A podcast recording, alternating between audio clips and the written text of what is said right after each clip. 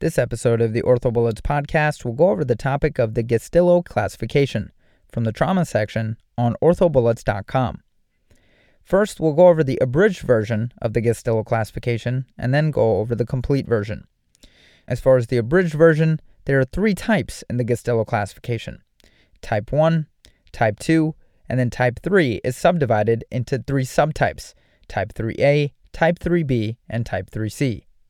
In type 1 injuries, the wound is less than or equal to 1 centimeter with minimal contamination or muscle damage. In type 2 injuries, the wound is 1 to 10 centimeters with moderate soft tissue injury. In type 3A injuries, the wound is usually greater than 10 centimeters, are the result from high energy mechanisms, have extensive soft tissue damage, and are contaminated. Type 3A injuries have adequate tissue for flap coverage, and keep in mind that farm injuries are automatically at least Gustilo type 3A. Type 3B injuries have extensive periosteal stripping, and the wound requires soft tissue coverage, whether a rotational or free flap. Finally, type 3C injuries have a vascular injury requiring vascular repair, regardless of the degree of the soft tissue injury. The most accurate way to grade open fractures is by intraoperative examination. Again, the most accurate way to grade open fractures is by intraoperative examination. Now let's go over the complete version of the Gustilo classification. We'll talk about each type with respect to the energy of the mechanism of injury, wound size, soft tissue damage, contamination, fracture pattern, periosteal stripping, skin coverage, neurovascular injury, and antibiotics used to treat them. Gustilo type 1 injuries have a low mechanism of injury, Wound size is less than or equal to 1 centimeter. Soft tissue damage is minimal. As far as contamination, these injuries are typically clean. As far as the fracture pattern, Gustilo type 1 injuries have a simple fracture pattern with minimal comminution. There's no periosteal stripping. As far as skin coverage, you can cover these wounds locally, and there's no neurovascular injury associated with type 1 injuries. As far as antibiotics used to treat Gustilo type 1 injuries, you will use a first generation cephalosporin, for example cefazolin, for 24 hours after closure. Gustilo type 2 injuries are associated with moderate energy in the mechanism of injury.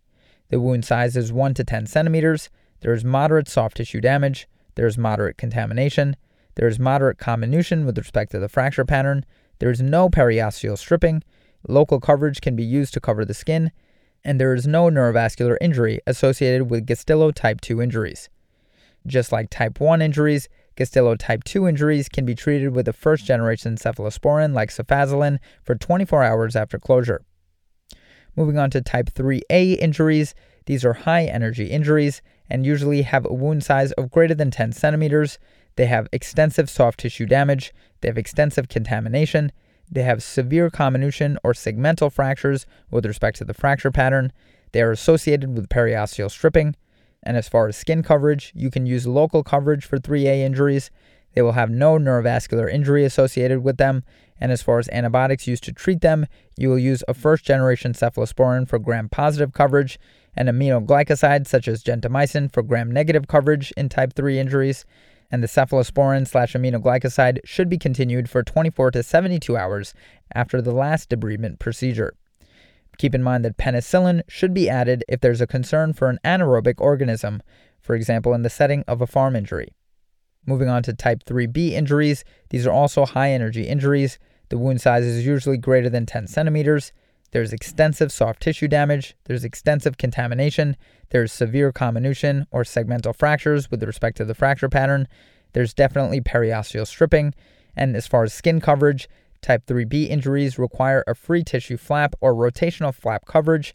There's no neurovascular injury associated with these injuries, and like type 3A injuries, you can use a first generation cephalosporin for gram positive coverage and aminoglycosides such as gentamicin for gram negative coverage. And remember, the cephalosporin slash aminoglycoside should be continued for 24 to 72 hours after the last debridement procedure. Again, penicillin should be added if there's a concern for an anaerobic organism, for example, in the setting of a farm injury. Finally, Gustilo type 3C injuries are also high energy injuries.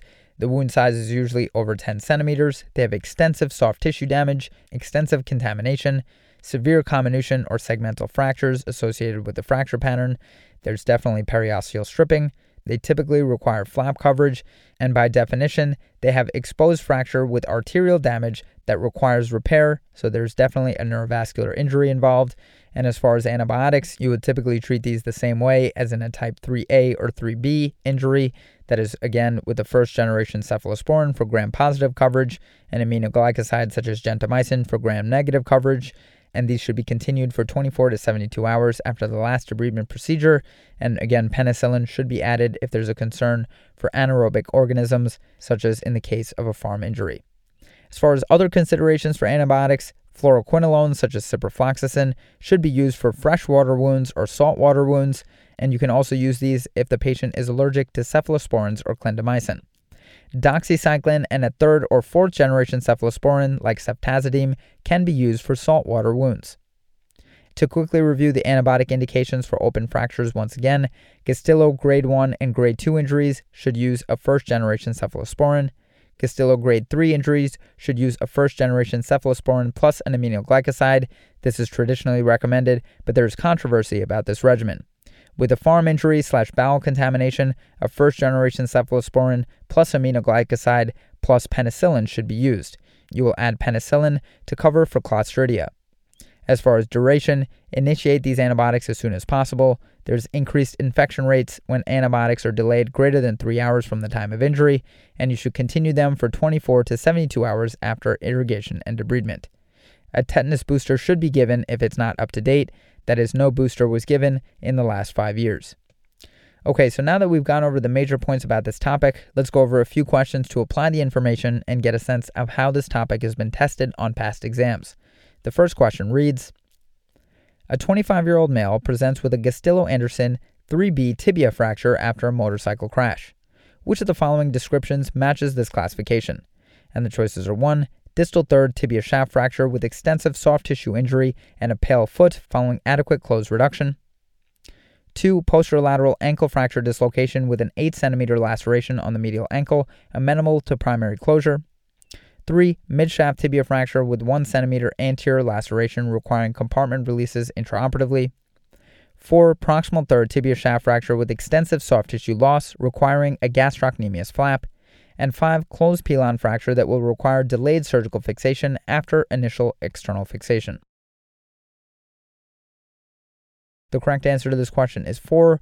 Proximal third tibial shaft fracture with extensive soft tissue loss requiring a gastrocnemius flap. So, again, a Gustilo Anderson type 3B fracture is defined as a high energy open fracture with extensive soft tissue damage and periosteal stripping that will require a free flap or rotational flap for coverage. The Gustilo Anderson classification is the most commonly used classification system for open fractures. In addition to looking at the size of the wound, it looks at the presence of neurovascular injury, degree of contamination, and degree of periosteal stripping. While it's extremely useful for communication and descriptive purposes, it also serves to guide treatment and predict prognosis, that is, risk for infection. Gustilo et al. retrospectively analyzed 673 open fractures and prospectively analyzed 352 patients treated for open fractures. 70.3% of the open wounds were culture positive, leading the authors to conclude that antibiotics were therapeutic rather than prophylactic in most cases. Additionally, they recommend delayed surgical fixation in the setting of extensive soft tissue damage. Gustilo et al. also analyzed factors that contribute to the increased incidence of complications associated with type 3 open fractures. The four factors identified were 1. Massive soft tissue damage, 2. Wound contamination, 3. Compromised vascularity, and 4. Fracture instability. And moving on to the final question a 36 year old male sustains an open segmental tibia fracture associated with an overlying 8 cm soft tissue avulsion that requires skin grafting for soft tissue coverage. No vascular injury is identified. What is the most appropriate Gustilo Anderson classification of this injury? And the choices are 1. Type 1, 2. Type 2, 3. Type 3A, 4. Type 3B, and 5. Type 3C. The correct answer to this question is 3, type 3A. So, an 8 centimeter open segmental tibia fracture requiring skin grafting but not a skin flap qualifies as a Gustilo type 3A. An open segmental tibia fracture meets criteria to be a type 3 injury, and subclassification as a type 3A is due to the lack of a need for a free or regional tissue transfer for coverage. classification as a Type 3B would require a free or regional soft tissue transfer that is a flap for coverage. Also, remember that definitive classification is done intraoperatively after full assessment of the fracture and wound are complete. That's all for this review about the Gustilo classification. Hopefully, that was helpful. This is the OrthoBullets podcast, a daily audio review session by OrthoBullets, the free learning and collaboration community for orthopedic surgery education. If you're enjoying the podcast so far, please consider leaving us a five star rating and writing us a review on Apple Podcasts. It will help us spread the word and increase our discoverability tremendously. Thanks so much, and we'll see you all tomorrow.